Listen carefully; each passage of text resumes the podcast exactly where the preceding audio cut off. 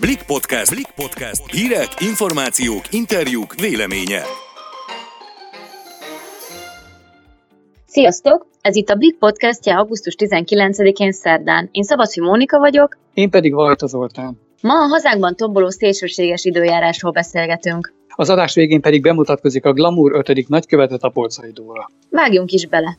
Az Országos Meteorológiai Szolgálat mára is figyelmeztetést adott ki az ivatarveszély miatt az egész országra, pedig még szerintem fel se számolták a hétfői, illetve a keddi viharkárokat, majd erről is szót ejtünk mindjárt, és kinézek az ablakon, és eléggé fúj a szél, de legalább süt a nap. Hétfőn te hol voltál? Épp Németországban vagyok, éppen Mannheimtől nem messze, és hát itt uh, amúgy több mint egy hete tombol a hőség, viszont hétfőn itt is esett az eső, de hát csak pont annyira, hogy fél óra múlva már újra 30 fok volt, viszont tegnap hol kisütött a nap, hol esett az eső, ugyanakkor hatalmas szuperviharokról nem nagyon számolhatok be, aminek én azért örülök, inkább itt csak a kellemes nyári záporok a jellemzőek. Itt is meleg volt egyébként, nem is tudom, két hétig, egyfolytában. Előtte meg tudjuk, milyen volt a nyár. Nem volt nyár, gyakorlatilag ilyen monszunos időjárás volt két hónapon keresztül, folyton esett, nem lehetett semmi programot tervezni. Aztán végre beköszöntött a nyár, a 30 fok feletti hőmérsékletek, sütött a nap, akkor mindenki nyavajogott, hogy jaj, de meleg van. Aztán most megjött ez a szupervihar, és már hétvégén elromlott az idő, és hétfő jött ez a szupervihar, és hát úgy szétvert mindent. Néztem a radarképet, és azt láttam, én még ilyet nem láttam, egyébként szoktam figyelni ezeket az időjárási előrejelzéseket, meg a műholdképeket. Én ilyet még nem láttam, hogy, hogy jött nyugat felől, és nem, hogy veszített volna az erejéből, hiszen kiesik az a rengeteg eső belőle, hanem egyre hízott, mint a mesebeli kisgömböc, vagy vonult végig az országon. Te láttad, hogy mit művel Győrben ez a vihar? Láttad a fotókat? Igen, és képzeld el, hogy nekem a szüleim szombathely laknak, és hát ott is hatalmas esőzések voltak. Apukám küldött videókat, hogy, hogy hogyan leszakadt ott is hirtelen az ég, és igen, Győrt is láttam, hát nem kimélte az eső, döbbenetes fotókat tettek közé a közösségi oldalakon, és hát a Blik oldalán is csodálkoztam a képeken, láttam olyat, hogy az utcán a hömpölygő vízben ült egy ember a gumimatracán, de volt, akinek nem kellett elmenni a Balatonra a szápjával, ugyanis az utcán hömpölygő vízben tudta azt használni. És hát tegyük hozzá, hogy ráadásul ez már nem először fordul elő ebben az évben meg Győrben sem, és egyébként ezt a fotót, ezt a győri polgármester tette ki, és ő teljesen kiborult, egy ilyen nagyon felindult Facebook posztban írt arról, hogy nem érti, hogy hogy fordulhat ez elő megint, és mert hogy pár évvel ezelőtt volt egy hasonló pusztító vihar, és akkor is víz alá került a félváros, és vizsgálatokat ígért, hogy mi, mi lehet az oka, mert hogy egyébként nem normális dolog, hogy esik egy kis, es, kis eső, nem kis eső eset, de hogy van egy eső, azért ez mégsem az Armageddon volt, és hogy hát nem biztos, hogy itt tényleg itt Velencévé kellene változni a fél Magyarországnak. Mi lehet ennek az oka? Hát én akikkel beszéltem szakemberekkel, mert én bennem is megfogalmazódott ez a kérdés, és aztán egyébként a, a mai blikben írtunk is erről, úgyhogy ott elolvashatjátok részletesen a válaszokat ezekre a kérdésekre. Tehát azt mondják a szakemberek, hogy hát tulajdonképpen én így lefordítottam magamnak, hogy magunknak köszönhetjük, hogy ezektől az, az esőktől ilyen katasztrófa helyzet alakul ki, nem kellene, hogy az legyen, csak hogy a városokban minden le van aszfaltozva, még mindig, mint hogyha a 60-as, 70-es években lennénk, amikor tényleg mindent lebetonoztak, leaszfaltoztak, és hát az aszfalt az nem ereszti el a vizet.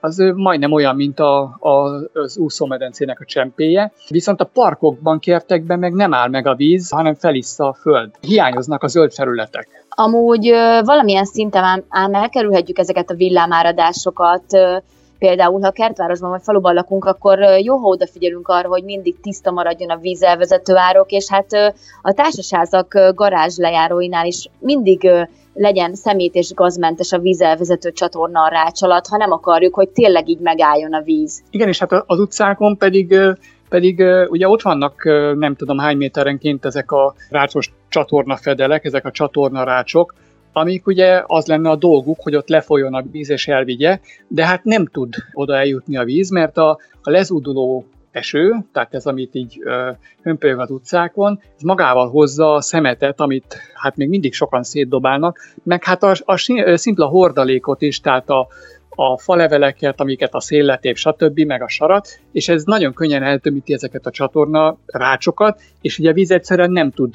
lefolyni, akkor meg, meg fog állni az útpatkáig, vagy még magasabban, és megint ott vagyunk, hogy az alapokkal van a baj. Igen, és hát az utcákon is ott vannak ezek a csatornanyílások, ezek a csatornarácsok, nem tudom hány méterenként, ezeknek az lenne a dolguk, hogy amikor így nagy eső esik, akkor a víz az belefolyjon, de hát nem tud belefolyni, mert ugye a hömpölygő víz hozza a hordalékot, a szél által letépett falevelet, a sarat, meg hát a szemetet, amit ugye sokan szétdobálnak, és ez ott szépen eltömíti a, ezeket a rácsokat, és így nem tud befolyni a víz, és akkor szépen megtelik az utca vízzel, és megint ott vagyunk, hogy az alapokkal van a baj, mert hogyha nem lenne ennyi beton, nem lenne ennyi aszfalt, akkor a földbe könnyen elszivárog a, a, a esővíz, tehát azért az udvarokon legritkább esetben szokott állni a víz, ha csak nem belvízes az adott terület való vidéken. Például nem értem, hogy miért kellett le- leaszfaltozni, lebetonozni például az egész Szél Kálmán teret, hogyha már elköltöttek rá milliárdokat, vagy ott van a Barostér, megépült a négyes metró, nem is tudom, 400 valahány milliárd forintból bődületes pénz. Emlékszem a korábbi látványtervekre,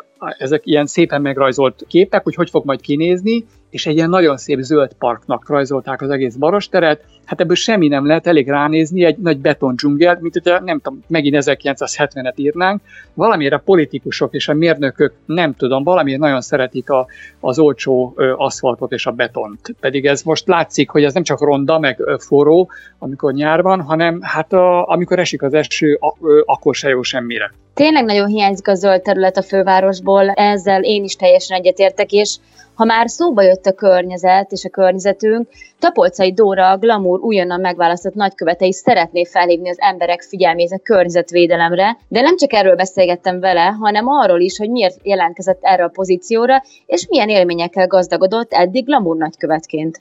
Hatalmas megtiszteltetés ért nemrég, te lettél az ötödik nagykövete a Glamour magazinnak. Miért jelentkeztél erre a pozícióra? Két hete, vagy kettő és fél, hogy én vagyok a Glamour ötödik nagykövete, nagyon izgalmas. Hogy miért jelentkeztem? Hát igazából világéletemben, médiában akartam elhelyezkedni, igazából nem ez a végzettségem, de, de mindig is úgy éreztem, hogy ilyen emberközpontú ember vagyok, és nagyon szeretek beszélni, és jönni, menni, és ez az egész magazinos dolog, ez a, ez a glamour, ez nekem annyira kézenfekvőnek tűnt, hogy amikor megláttam pár hónappal ezelőtt a felhívást, akkor nem volt kérdés számomra, hogy jelentkezni fogok, és én már úgy indultam amúgy ennek az egésznek neki, hogy lesz, ami lesz, nekem ezt a pozíciót meg kell kapnom, úgyhogy nem is volt B opció a fejembe. Nagyon szeretném, hogyha, hogyha az öt hónap után ebből nekem jó kapcsolataim származnának, illetve esetleg a glamournál ott tudnék maradni, és egy másmilyen beosztásba tovább dolgozni velük együtt. Eddig amúgy nagyon szimpatikusak, és, és, és szuper a csapat, úgyhogy, úgyhogy nagyon örülök tényleg, hogy ez, ez így alakult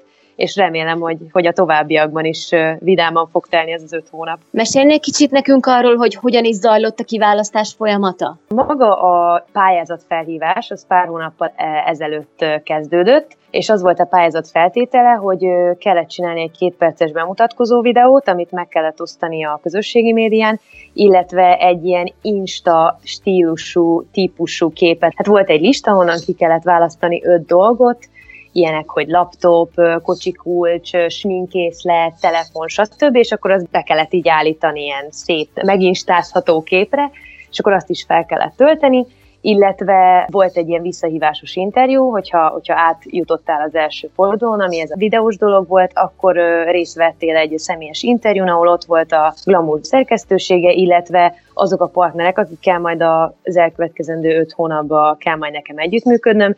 Igazából senki nem tudta, hogy kik lesznek a partnerek, tehát úgy mentünk oda, hogy nem tudtuk, hogy majd kikkel kell együttműködni, és, és ezen a hát körülbelül ilyen negyedórás személyes interjún döntötték el közösen a partnerek és a szerkesztőség, hogy ki lesz a Glamour nagykövet. Milyen céljaid, terveid vannak nagykövetként? Nagyon szeretnék kicsit jobban belemélyedni a környezet szennyezés témába. Igazából ez hát nem újdonság, ugye senkinek, főleg mostanában vagy a globális felmelegedés és, és a többivel kapcsolatban azért ez eléggé mindennapos ez a téma, illetve az újrahasznosítás, és nagyon örülök, mert amúgy az egyik partnerem a, a Sixo, akik újrahasznosított dobozokba teszik a teáikat, úgyhogy ez, ez végül is nem is, nem is tudtam, hogy lesz egy ilyen, egy ilyen partner, aki, aki amúgy olyan tevékenysége van, ami engem érdekel, és, és, és szólni szeretnék majd a Glamour nagykövet Instagram oldal követőihez a környezetszennyezésről is, illetve hát szeretném, hogyha így a, az én személyiségem mert megmutathatnám, ugye ez arról is szól, hogy, hogy az, aki átveszi például a nagykövet Instagram oldalnak a, a kezelését, az kicsit úgy a, a saját életét megmutassa a követőknek, és, és, és mindenféle izgalmas dolgokat, vagy esetleg a, a partnerekkel való együttműködés hátterében zajló munkálatokat azt megossza a követőkkel, úgyhogy én szeretném mindenféle izgalmas utakra elvinni a követőket, és, és remélem, hogy élvezni fogják.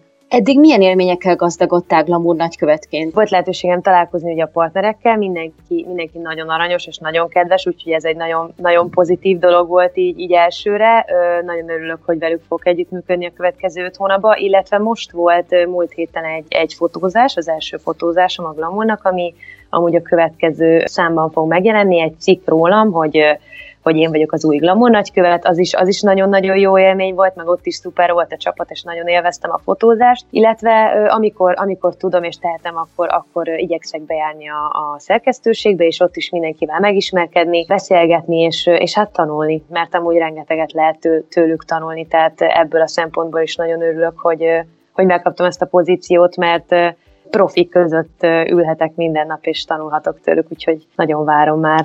Sok sikert kívánunk, és köszönöm, köszönöm. a beszélgetést. Én is köszönöm szépen. Köszönjük, hogy a Blik podcastjét hallgattátok, legközelebb hétfőn találkozunk. Sziasztok! Sziasztok!